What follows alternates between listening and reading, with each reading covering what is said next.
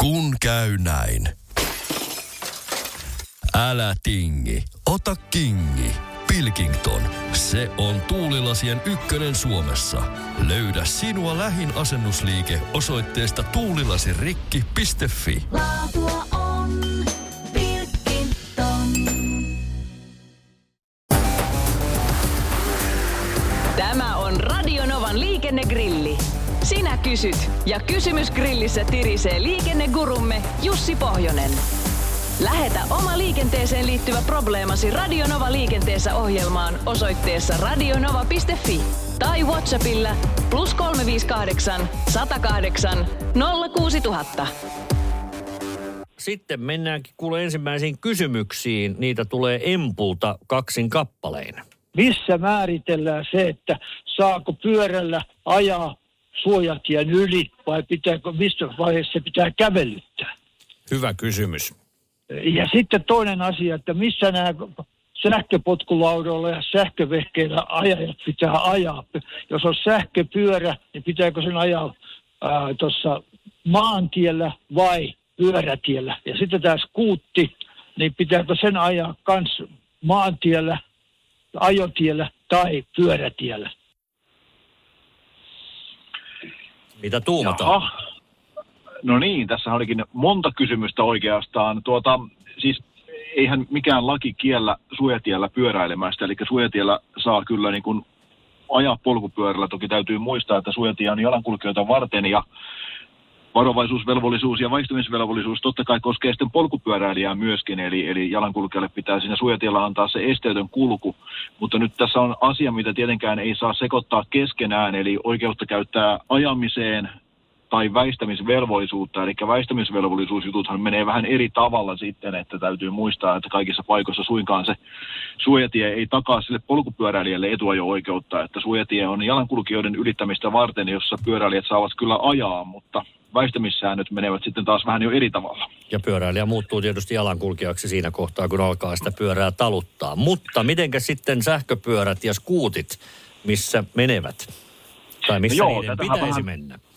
Niin, tätähän me vähän jo perjantainakin taidettiin sivuta samaa kysymystä, eli niin kauan kun polkupyörästä puhutaan, niin polkupyörällä mennään pyörän sääntöjen mukaan ja pääsääntöisesti pyörätiellä, jos semmoinen on olemassa ja jos ei ole, niin sitten ajetaan sitä tien oikeaa reunaa pitkin.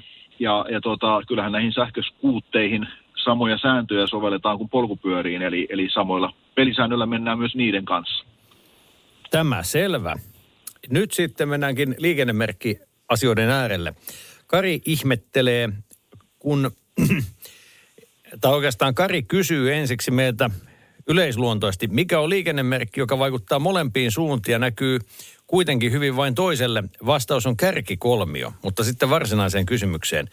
Minkä takia kärkikolmio on taustaltaan harmaa? Ajatuksena varmaan se, että kun muoto on jo puhutteleva, niin miksei sitä sitten maalata joka suuntaan samanmoiseksi?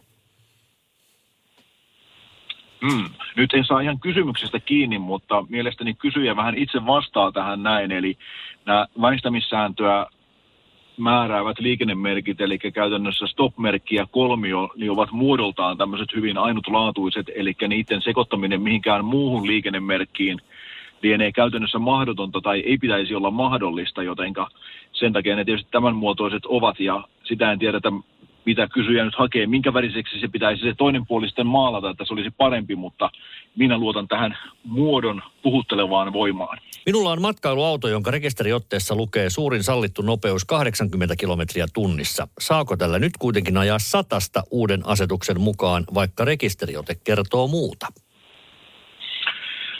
Joo, se riippuu nyt kokonaan siitä, minkälainen tämä ajoneuvo mahtaa olla. Eli, eli tota, jos se on kokonaismassaltaan alle kolmen ja puolen tonnin, tonnin matkailuauto, niin silloinhan sillä saa ajaa ihan tiekohtaisten rajoitusten mukaan. Ja jos se taas on yli kolmen ja puolen tonnin matkailuauto, niin sitten se pitäisi käydä katsastuskonttorilla näyttämässä ja katsoa, että siellä on tarvittavat turvavarusteet, jolloin sen saisi muutettua satasen pakettaa, anteeksi, matkailuautoksi. Eli, eli nyt vähän auton koosta riippuen, niin vastaus on kyllä tai ei, mutta tuota, emme tiedä näillä tiedoilla ihan tarkkaa vastausta nyt antaa. Kolme ja puolen tonnin matkailuauto ei kuitenkaan viittaa sen hintaan. Voihan se toki siihenkin viitata, mutta se ei ole tällä hetkellä se ratkaiseva tekijä kuitenkaan. Ja todettakoon, että pöytäkirjan ulkopuolelta emme suosittele kolme ja puolen tonnin siis hinta sellaisen matkailuautolla ylitettävän sadan kilometrin tuntikilometrin nopeutta kuin poikkeusolosuhteissa. Se voi olla, että tiputeltaessa pidempää mäkiä alaspäin, niin tulee jännää. Klein-bussissa. No niin. No niin, tuota sitten kysymys kuuluu, onko invalupa sidottu autorekisterinumeroon vai autoilijaan? Ihan tarkkoja ollaan, niin se ei ole sidottu kumpaankaan, vaan se on sidottu henkilöön, jolla on, on joku tämmöinen vamma, yleensä liikuntavamma tai hidaste tai este, ja hänen kuljettamistaan varten, eli, eli se on niin kuin henkilökohtainen tälle invalidille. Eli hänen ei tarvitse olla sen auton kuljettaja tai auton omistaja, se voi olla vain hänen kuljettamistaankin varten, eli, eli tuota, se on hyvin henkilökohtainen lupa siis. Radio Novan liikennegrilli. Lähetä kysymyksesi osoitteessa radionova.fi tai Whatsappilla plus 358 108 06000.